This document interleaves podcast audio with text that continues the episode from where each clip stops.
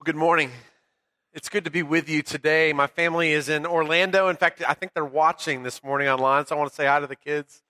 Um, and also, I, I just want to let y'all know about this. The live stream is a great blessing uh, to those that have sick kids, uh, to those that may be traveling and aren't able to get to church. I just want to make you aware of that. We have people that are watching right now that are worshiping with us. Uh, the Christian Care Center each week during first service has a, a, a service over there uh, that people bring communion to. And so we just want to say hi to all those who are there, and especially to my kids this morning as well.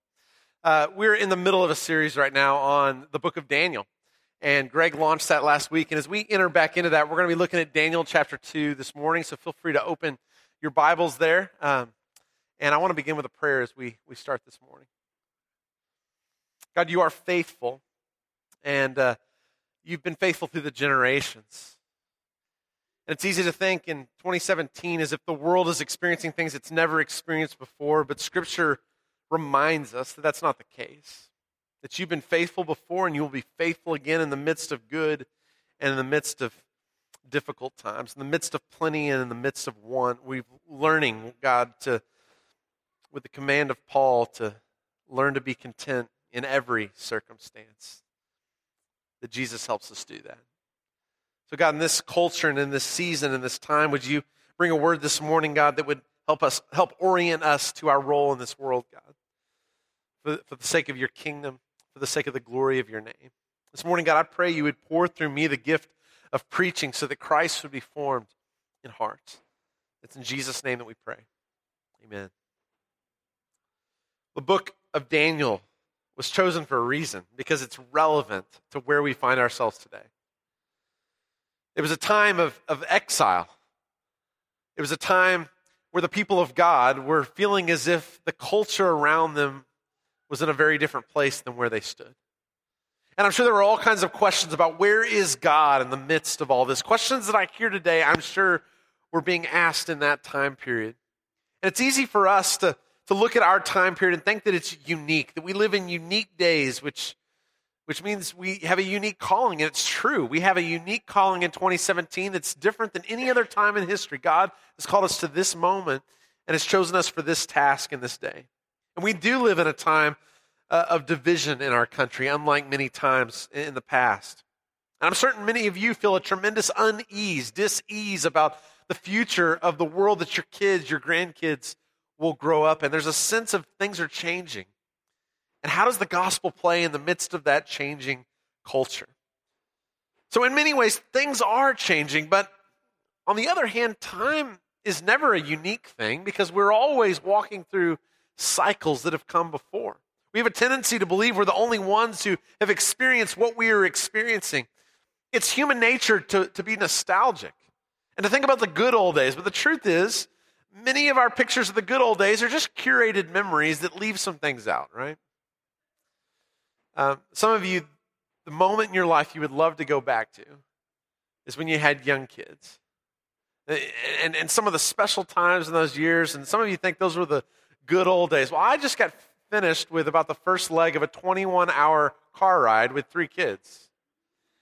And if you believe that, I, I want to invite you on our next trip and see if you still believe that. You see, there are good parts of every season in our lives, but there are difficult parts of every season in our lives. It's easy to believe that what we're experiencing is unique, but we're not the first to experience a twenty-one hour car ride. The days are new in some ways, but they're the same things that repeat in many ways as well. In fact, Solomon, I think, talks about this in Ecclesiastes chapter seven. I just want you to hear this verse before we get on to Daniel. Solomon says, "Do not say, why were the old days better than these? For it is not wise to ask Such, such questions." Isn't that an interesting verse? Maybe one we need to remind ourselves of. Things are not always as different as we think we are. And, and, and this series is an attempt to remind us of that. That yes, we're experiencing new things, but all of these things have been experienced in some way in the past. In fact, the story of, of Daniel in exile, they're looking back to a previous story. They're looking back to the central story of Israel. A story of the Exodus. And we'll come back to that in a moment, but I want us to get that in mind, because why we look at Scripture, why we come to these stories that were written years ago, is they still ring true, don't they? They still have life to speak into us today. The Spirit still interacts in these texts in helpful ways. No matter how bad things get, it was worse before. And it's important for us to hear that in seasons where fear creeps up into our lives. Because when it comes to evil, Babylon had no equal. I mean, in our land, it's it's not illegal to pray. We can own a Bible. We can utter Jesus' name without fear of being tossed into jail or, or killed. Now, when we refuse to bow down to idols of our culture, there may be consequences that we pay in some way, but I don't know of any fiery furnaces that have been fired up recently. But it's important to remember this story because Babylon did that sort of thing.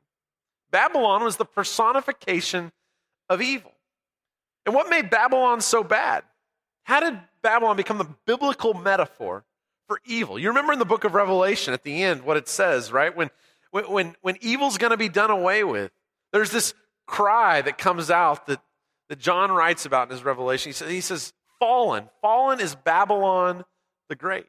Now, why would John refer back to this kingdom that had been destroyed hundreds of years before? It's because Babylon was a bad place and Nebuchadnezzar was a bad ruler. Uh, Nebuchadnezzar was an egomaniac, known to be hot-headed. He was murderous. He was vain. Um, he was unreasonable, as you'll see later in this story. And when he conquered Jerusalem, he didn't. He wasn't kind to the Jews, okay? I mean, he, he destroyed Jerusalem, destroyed the temple in many ways, and he took out the articles from the temple, and he ended up putting those articles that were in the temple of God in the temple uh, that was given to Marduk in, in Babylon. It's like this way of saying, yeah, you think that your God's alive? Well, where is he now? Because we've got everything you have in your temple in ours, bowing down to our God Marduk. In those days, uh, it would look like Marduk was the real God because the ones who won the battles, their God must be more powerful. Uh, next week, you'll hear the story of a ninety-foot golden statue that's uh, a tribute to the personal power uh, of, of Nebuchadnezzar. Everyone was commanded to bow down to this image. Uh, and We'll hear more about that story next week. Babylon was a place of demonic influences. The state-sponsored religion was satanic, and the core curriculum in the schools of higher learning included a large do- dose of astrology and the occult. In fact, Daniel spent three years in the schools where he would have learned those very things. Our kids may be subjected to some strange beliefs in our schools, but it didn't compare to the schools in Babylon. None of my kids will have to get a degree in the occult in order to get a job one day. Nebuchadnezzar was also harsh to Daniel and his friends. Daniel had a Hebrew name. That was his Hebrew name. But, but his name that he was given was Belteshazzar, which means Baal's prince. Now imagine if you were taken away from your land, your name was taken from you, and when the slave master called on you to do your work, he would call out the name Satan's prince to you. That's basically the name that Daniel was given. It's important that we start with this background because things may be getting darker in twenty seventeen, but Daniel had it far worse. And I think Daniel provides a wonderful example of how we're to interact in a culture that we see shifting and changing around us. And part of the reason I say that we should learn from the past is because I think that's exactly what Daniel chose to do. I believe the Exodus story became an important story. It was the central story for the people of God. Think about it, as they're going into exiles, they're going into this land where they're taken over by others, where they become slaves or are told what to do. You tend to look back on the stories in the past that orient you in those times, don't you? And that's exactly what I think Daniel does. In fact, the, the parallels between Joseph in the Old Testament and Daniel in the New, or, or later in the Old Testament are amazing parallels. This morning as I get to Daniel two, I want you to think about that because the God that, that Daniel serves is the God of Abraham, Isaac, and Jacob. And Jacob has twelve sons, and one of his sons was a guy named Joseph. His brothers sold him into slavery in Egypt. It ends up being a way that God actually uses to save Jacob's family, Joseph going on. He rises up to second in command over all the land, Joseph does. An amazing story about the faithfulness of God, and eventually God frees those people from bondage after four hundred years of silence. I imagine this story would have been a story Daniel would have learned growing up. I imagine this story would have been a story that would have been told in the midst of exile to remind them that no matter what you hear about the gods of Babylon, this is the story of the God that we worship. He's a liberator. He's done it before, and he can do it again. Daniel was born in Jerusalem, in the country that God has given his people. And Joseph had this heritage. He had these stories. And as I look at Daniel chapter two, I can't help but think that the story of Joseph becomes a template for Daniel. As we live in twenty seventeen, I think it's important for us to see Daniel as a template for our lives that we live. Which brings us to Daniel chapter two. If you have your Bibles open there, Daniel two, I want to begin reading in verse one. In the second year of his reign, Nebuchadnezzar had dreams. His mind was troubled and he could not sleep. So the king summoned the magicians, enchanters, sorcerers, and astrologers to tell him what he had dreamed. When they came in and stood before the king, he said to them, I have had a dream that troubles me and I want to know what it means. Then the astrologers answered the king, May the king live forever. Tell your servants the dream and we will interpret it. The king replied to the astrologers, This is what I firmly decided. If you do not tell me what my dream was and interpret it, I will have you cut into pieces and your houses turned into piles of rubble. But if you tell me the dream and explain it, you'll receive from me gifts and rewards and great honor. So tell me the dream and interpret it for me. You tracking with the story? King Nebuchadnezzar has a dream. And he calls together his cabinet, right? His astrologers, his diviners, his magicians. He calls together the wise men of Babylon and he says, I want you to interpret this dream for me. It seems to be troubling him at the time. And they say, well, that's great. Tell us the dream and then we'll do our best to interpret it. And this buffoon of a king says, no, no, no, that's not how this is going to work. You're going to tell me the dream and then you're going to interpret it.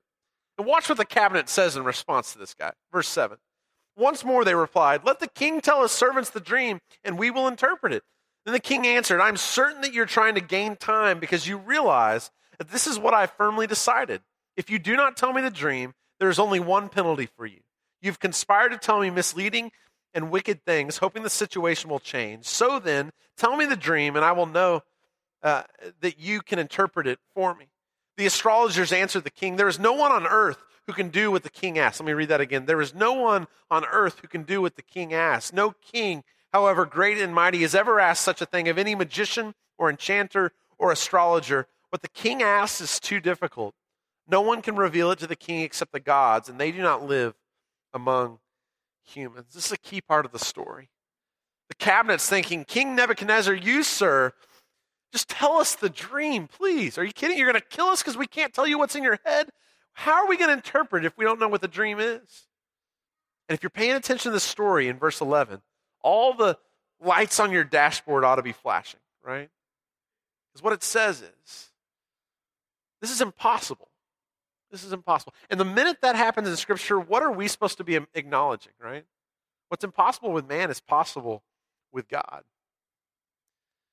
Because humans say something is impossible, you can bet God is going to do something incredible because all things are possible with God. But for the Babylonians, they were right. Because these were the stories they had been told all their lives about who the gods were. The gods are gods who are far off. They're gods that the creation myths that were told in Babylon are angry with humans. In their story of creation, at the Enuma Elish, Marduk, who's the god, defeats Tiamat.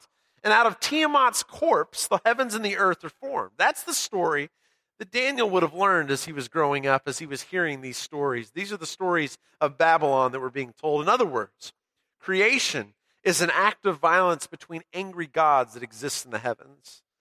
And then in another act of violence, Marduk decides to create humans from the blood of another god whom he chooses to kill in battle. So these are the stories that are swirling around. These are the gods that they believed in. And in that world, the gods are angry, and humans are an afterthought uh, from the blood of the gods who are casualties of a war going on in some other realm. In that world, Nebuchadnezzar's request is impossible.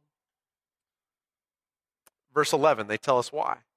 What the king asks is too difficult. No one can reveal it to the king except the gods, and they do not live among humans. But Daniel's God is not like Marduk, is he? Oh, Daniel's God... Uh, created humans in his image. Daniel's God is not angry like the other gods. And even more importantly for this story, this God is not far from the humans he's created. He's walked with them in the temple. He's been there in the Holy of Holies. And that makes all the difference because what is impossible for Nebuchadnezzar and for his cabinet becomes possible with a God who comes close to humans. And Daniel knows it's possible because he knows the story of Joseph. Somebody who was able to interpret dreams for a former madman. Pharaoh was crazy. Nebuchadnezzar was crazy. And in case we need a reminder, crazy political leaders didn't just show up about one hundred years ago. They've been around a long time. So Arioch is sent, the commander of the army. They can't interpret the dreams. And so Nebuchadnezzar says, all right, I want you to go kill all the wise men of Babylon. This includes Daniel and includes Shadrach, Meshach, and Abednego. And all of a sudden we see a scene unfold. I think we can learn from the approach that Daniel takes. I want us to pay close attention. This is beginning in chapter two, verse fourteen. When Arioch, the commander of the king's guard, had gone out to put to death the wise men of Babylon, Daniel spoke to him with wisdom and tact. He asked the king's officer, why did the king issue such a harsh decree? Arioch then explained the matter to Daniel. At this, Daniel went into the king and asked for time so that he might interpret the dream for him. You imagining the scene with me? Here's a picture of, of Nebuchadnezzar telling Arioch, the commander, to go kill all the wise men of, of, of Babylon. So Arioch is on his way, and he comes to Daniel, I imagine, with a weapon in hand to do the tasks that he's been called to do by the supreme ruler of Babylon. And what does Daniel do? He speaks to Arioch with wisdom and tact. I like that. I think that's something we need to pay attention to in our world. As we face a culture that continues to shift, it's easy to respond with emotion, with anger, with denouncement. The way Daniel responds is he responds with wisdom and tact. It's a great starting place for us in twenty seventeen. Can we come from the assumption that we ought to speak with wisdom and tact no matter the ruler that we come in touch with? That's easier said than done, though, when a guy shows up to kill you. And that's the scene here with Daniel. Do you notice how Daniel responds? He doesn't respond by running away from the situation. He doesn't respond by evading anything. He responds with a question. Sounds like somebody that comes a few centuries after Daniel, doesn't it? Jesus comes on the scene, and every question that comes his way, he hardly ever gives a response. He always responds with a question in return, so often in the story. Church, it's important to always be ready with an answer for the hope that we have. Scripture calls us to have that. But sometimes it's just as important to be ready with the right question to ask. Did you catch that? Sometimes it's more important to have the right question than it is ready to be armed with the right answer. Daniel says, why did the king issue such a harsh decree? Isn't that a strange response? If I'm Daniel in that scenario, I'm going to run, fight, or flight, right? But what does Daniel do? He responds with wisdom. He responds with tact. He responds with a question and makes this commander ask a question that he doesn't ask because orders are given, and that's what you're supposed to do. Why, why were you given such a harsh command? And Daniel finally gets his chance to go in and talk with the king, and he asks for a chance to go off and be able to interpret the dream. You ever had one of those moments where you feel like you bit off more than you could chew? I think this is one of those moments, right? Because Daniel knows the story of Joseph, and he knows that God before has given interpretations of dreams, but there's no guarantee that's what's going to happen here. So imagine going back to your friends and knowing you've got a little bit of time hoping God's going to come through. Anybody been in that scenario where you needed God to come through in the moment? Daniel's in that moment. What does he do? He calls his friends. He says, I want you to get down on your knees, and I want you to beg for mercy from God. That's what it says in Daniel two, verse seventeen and eighteen. When, then Daniel returned to the house and explained the matter to his friends, Hananiah, Mishael, and Azariah, that's Shadrach, Meshach, and Abednego. He urged them to plead for mercy from the God of heaven concerning this mystery so that he and his friends might not be executed with the rest of the wise men of Babylon. Guess what happens? God shows up. God shows up. He gives them the interpretation of his dream. Now, if I'm Daniel in this scenario and I've bitten off more than I can chew, and then God reveals the answer, I know at that moment as I'm laying on my bed at night, I'm thinking, I can't wait for tomorrow. There's excitement, right? Finally, I've received what I hoped God would offer, and so I'm ready to go bring that before God. I'm also nervous, though, right? Because Nebuchadnezzar's a madman. If you notice the message he's about to bring, it's not a positive message about Nebuchadnezzar's future. Message is basically, yeah, you're uh, on top of the throne now, but you're not always going to be that way. I, I'd be, I wouldn't be able to sleep as I wait to go to Nebuchadnezzar the next morning. But did you notice what, you notice what Daniel does in the midst of that moment? I think we ought to pay close attention to this. In, in, in some ways, I think this is probably the most important message I could impress from Daniel two this morning. When I am in a storm, it's normal for me to doubt. When I'm in a storm, it's normal for me to pray. It's normal for me to take action in those moments. It is not normal for me to praise God before I know the end of the story. Praise for God for me comes after the outcome is in the favor I want it to come. Praise for God for me comes when I've prayed a prayer and God's answered that the way that I desire. Praise I'm ready to offer every single Sunday when those moments happen, but not for Daniel. Because Daniel two has the song of praise right in the middle of the story. And I think it's intentional. Right smack dab in the middle of this passage, before Daniel knows the outcome of how this is going to turn out, look at what he says beginning in verse nineteen. During the night, the mystery was revealed to Daniel in a vision. Then Daniel praised the God of heaven and said, "Praise be to the name of God forever and ever. Wisdom and power are his. He changes times and seasons. He deposes kings and raises up others. He gives wisdom to the wise and knowledge to the discerning. He reveals deep and hidden things. He knows what lies in darkness, and light dwells with him. I thank and praise you, God of my ancestors. You've given me wisdom and power. You've made known to me what we asked of you. You've made known to us the dream of the king." I got to tell you, church, I don't do this. I praise God after he makes the situation better. I praise God not in the middle of the story, but at the end of the story. And some of you are going through storms right now, and, and you, like me, need to be convicted of the same things. Praise is not just something we give when things turn out the way we want them to. Praise is something we give to God in the middle of the storm. And some of you this morning, it's okay to keep offering those prayers for God to keep interacting. God wants to hear those things. He's like a father who desires to know the desires of his children's heart. Don't stop praying, but start praising. Maybe you need to go home today in the middle of the storm you're in, and you need to thank God for what's going to come. You need to write a, a psalm of praise that you're going to lift up to him in this season without even knowing what the outcome is. It doesn't make any sense in so many ways. Daniel doesn't know the outcome, but before the outcome happens, Daniel praises God.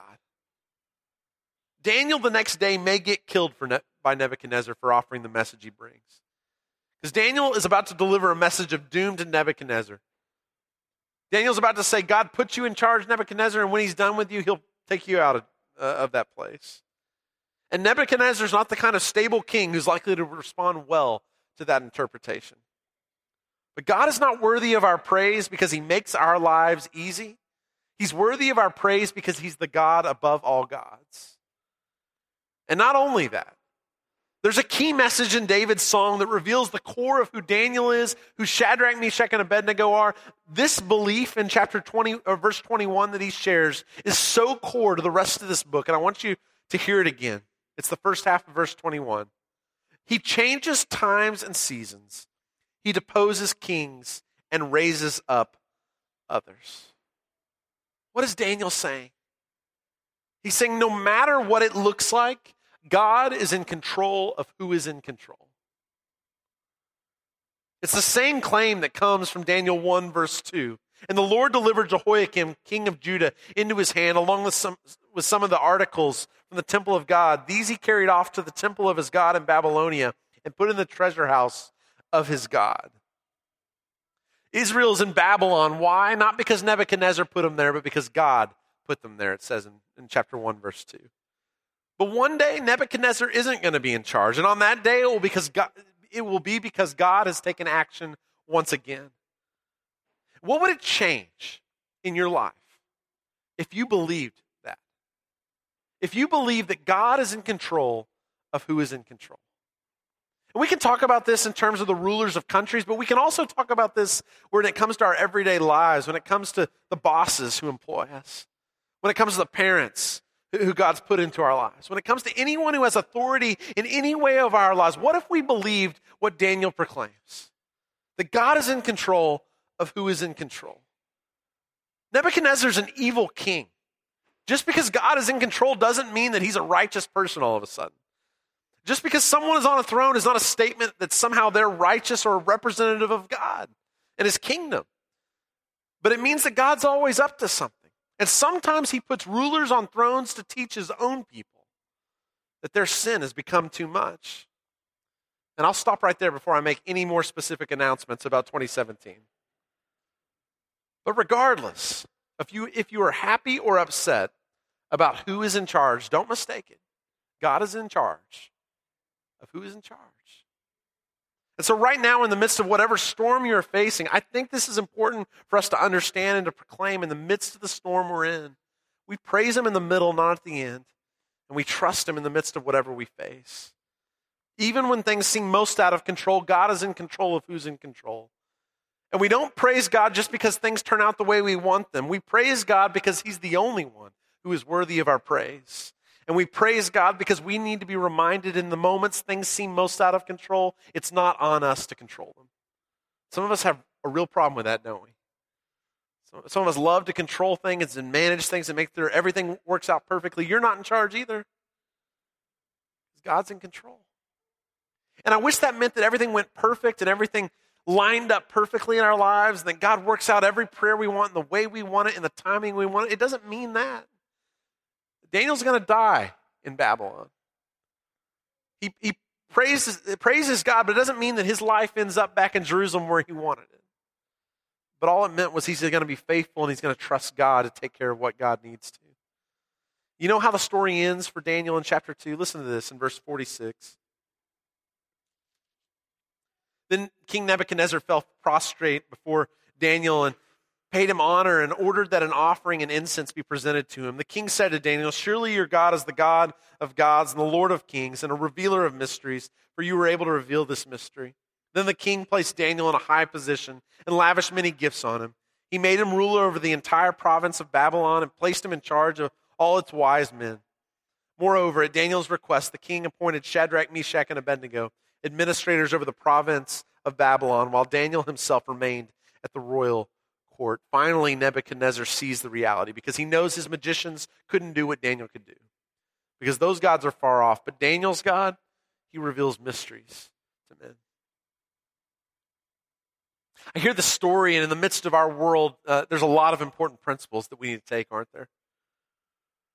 What's impossible for those without God is possible for those who submit their lives to him. And at the end of this story, just like Joseph, Daniel finds himself in a position of power once again. God uses him in amazing ways. And, and sometimes he stands up and he says, "No, I won't do that," like last week, the story of what he ate. But other times he he learns the the, the astrology and the occult, and he finds ways of influence in the midst of it. It's a messy story, the story of Daniel. But when you trust who's in control, it's amazing the ways you can lay down control in your own life. As we close today, we're going to sing one more song together.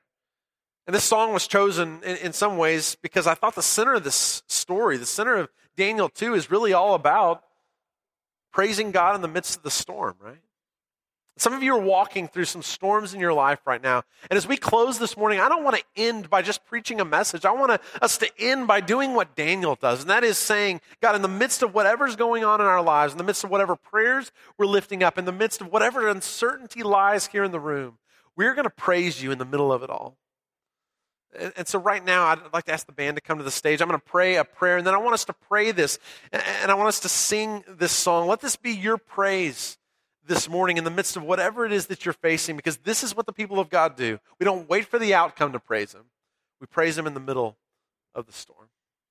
Let's pray together. God, we thank you so much for this story of Daniel. We thank you so much that you are in control of who is in control. God, our, in our lives, we like to manipulate things. We like to make sure we are in control of things. And, and the only thing we life really reveals to us is that control's only an illusion for us, God. We, we can't even control our own lives, much less the lives of others around us or the nations around us, God. So we trust your kingdom, God. We, we trust your control and your sovereignty, and we ask you to, to move and act as you need to, God. And, and in the midst of the storms we face, God, I know there's a lot this morning that people are feeling and walking through. Uh, hear this this morning as our cry of praise, not because you bring any outcome, but because you are worthy of praise as the God above all gods. So God, we, we lift this praise to you as Daniel lifted praise in the midst of his story. We pray that you'd receive this this morning. It's in the name of Jesus we pray. Amen.